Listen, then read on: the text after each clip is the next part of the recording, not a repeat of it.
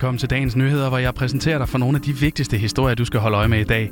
Mit navn er Thijs Eriksen, og jeg har æren af at tage dig med på tur til Guds eget land, fordi i dag er det altså USA's uafhængighedsdag. Vi starter dog først i Danmark, hvor den største 4. julifest finder sted uden for Amerikas grænser. Bagefter så kaster vi et blik på den tidligere præsident Donald Trump og hvad han render og laver for tiden. Og hvem ved, måske bliver der også tid til at snakke lidt om fodbold. Velkommen til dagens nyheder.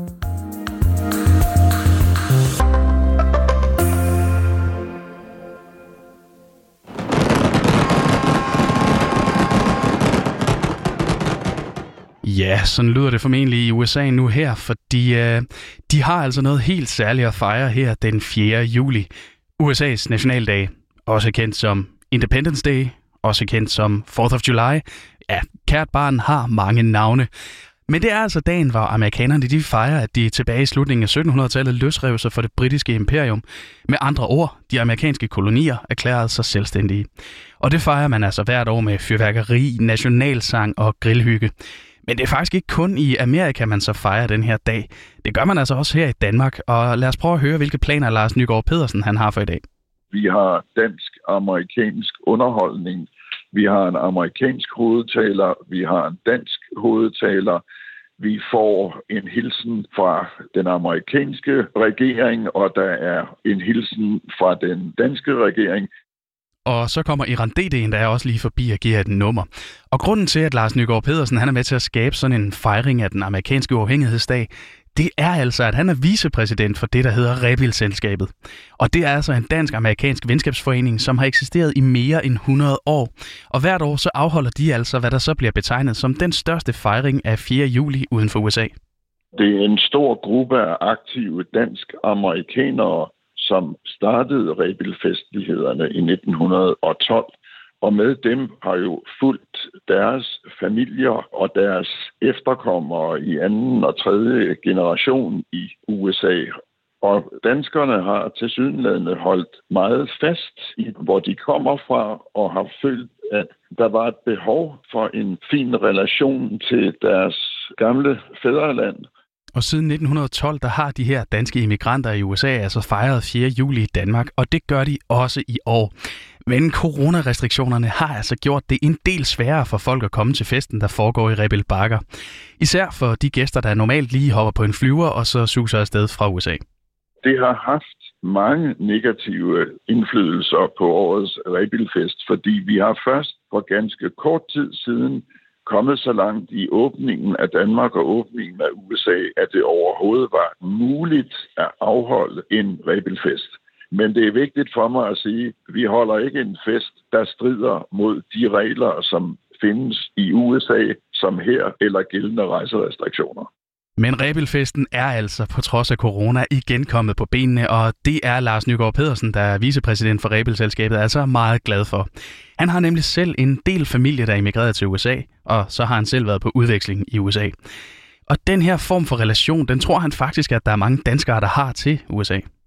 Vi kan da se, at vi stadigvæk har mange migranter, som kommer hjem og så vil man gerne være med at fejre dagen, når den nu er her, og det sker jo i en pragtfuld natur, et skønt sted i Danmark, og der findes nogle herlige traditioner, som vi holder i hævd. Og for mange er det at deltage i Rebelfesten et must på grund af deres relationer Danmark-USA. Og fejringen af USA's uafhængighedsdag, den finder altså sted i dag i Rebel Bakker. Og hvis du kan fremvise billetter og coronapas, så kan du altså tage del i festlighederne og høre taler fra blandt andre astronauten Andreas Mogensen og så Anders Agner, der er chefredaktør på magasinet kongressen.com. En, der også er ude at give den gas til uafhængighedsdagen, det er ingen ringere end den tidligere amerikanske præsident Donald Trump. Han bruger anledningen til at afholde vælgermøder, og øh, her natten til søndag, der har han så gjort sin entré i delstaten Florida. Min kollega Lukas Bjerg fortæller mere. After just five months, the Biden administration is already a complete and total catastrophe. Crime is surging, sådan indledte Donald Trump sit første offentlige politiske møde, siden han forlod det hvide hus. Lyden, du hører her, kommer fra nyhedsbyrået Reuters optagelse fra det her vælgermøde, og man kan tydeligt mærke Trumps ambition at opfordre sine tilhængere til at hjælpe republikanerne med at genvinde flertallet i den amerikanske kongres. Joe Biden is destroying our nation right before our very own eyes. Lige nu har demokraterne flertallet af sæderne, og de kan med Joe Biden i spidsen derfor komme igennem med meget af deres politik. Men lige om lidt, i 2022, ja, der er der midtvejsvalg, og her der får republikanerne mulighed for at genvinde en masse af deres tabte sæder. We will take back the House, we will take back the Senate, and we will take back America, and we will do it soon. Derfor bruger Donald Trump den amerikanske uafhængighedsdag som perfekt anledning til at indkalde til et stort rally i Florida. Det foregår her natten til søndag, dansk tid, i byen Sarasota. Men netop det her med at afholde et stort vælgermøde i Florida, det har rejst en del bekymrede øjenbryn. Det er nemlig ikke så langt fra det sted, hvor en bygning faldt sammen og efterlod flere døde og mange savnede i ruinerne. Mange har kritiseret Trump og republikanerne for at risikere at hindre det redningsarbejde, der lige nu er i gang. Det ser dog ikke ud til, at Trump-kampagnen den har tænkt sig at tage en pause nu her. Og de første skridt på vejen mod midtvejsvalget i 2020 er først lige taget. And we will make America great again. Thank you. Thank you very much.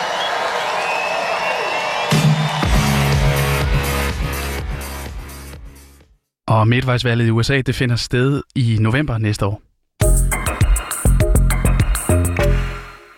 Og så er der vist ikke rigtig nogen vej udenom det mere. EM-sejren i går aftes, der sendte Danmark direkte videre til semifinalen.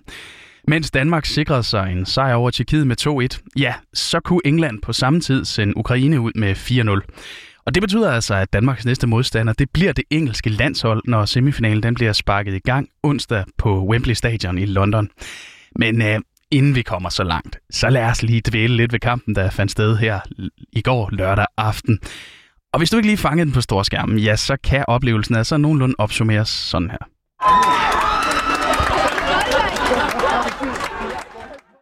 Fordi øh, sådan lød det altså på den lokale bar ved Åen i Aarhus, da Danmark sikrede sig en 2-0-føring. Det var Kasper Dolberg, der fik smækket bolden i det tjekkiske mål. Og det skete altså ikke ret lang tid efter, at Thomas Delaney han fik det første mål ind med et hovedstød i starten af kampen. Og kort ind i anden halvleg, der genetablerede tjekkerne dog spændingen i kampen. Og det gjorde de altså ved, at EM-topscorer Patrick Schick han fik reduceret føringen til 2-1. Og spændingen, den var altså også til at tage og føle på hen mod slutningen af kampen. Lad os bare prøve at høre her, hvordan de mange fans de tripper med fødderne foran storskærm ved Musikhuset i Aarhus.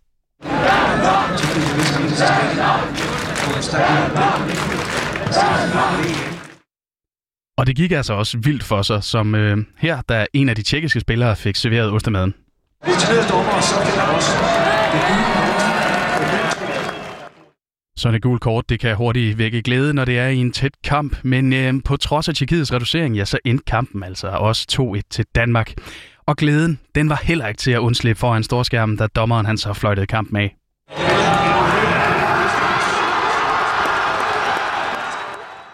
Og så blev sejren altså også, som det bør, sunget ganske hurtigt hjem.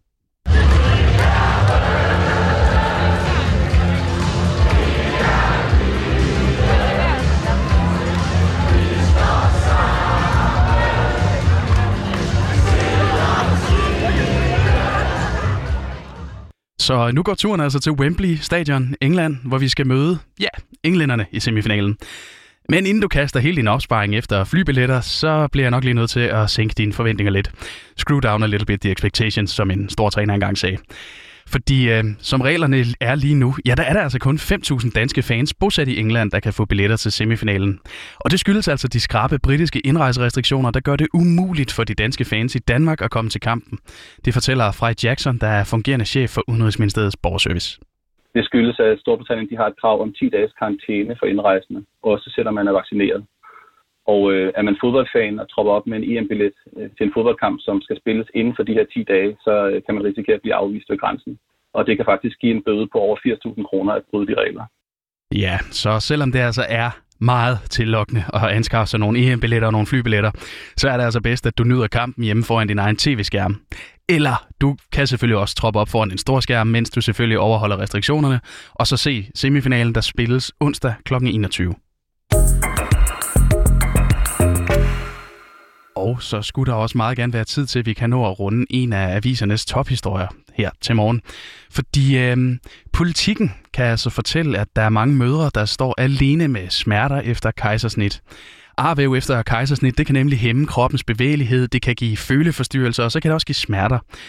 Men øh, på trods af, at hvert femte barn i Danmark, det er cirka 12.000 børn hvert år, kommer til verden på den her måde, ja, så findes der altså ikke nogen form for offentlig organiseret genoptræning til møder efter et kejsersnit. Og det er altså paradoxalt, at nybagte mødre efter så stor en operation bliver udskrevet uden nogen anden vejledning end en formaning om ikke at løfte for tungt i x antal uger, siger Mi Røborg Larsen til avisen. Og hun er altså presseansvarlig i Foreningen Forældre og Fødsel, og de står bag et borgerforslag om at sikre fødendes rettigheder. Et forslag, der i øvrigt i juni blev vedtaget i Folketinget.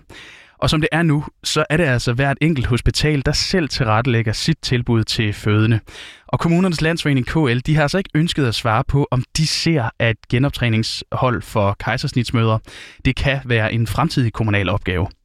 Og mere når jeg vist heller ikke i den her omgang af dagens nyheder. Din værdige dag, det var mig, Tejs Eriksen, og jeg siger altså tak, fordi du lyttede med.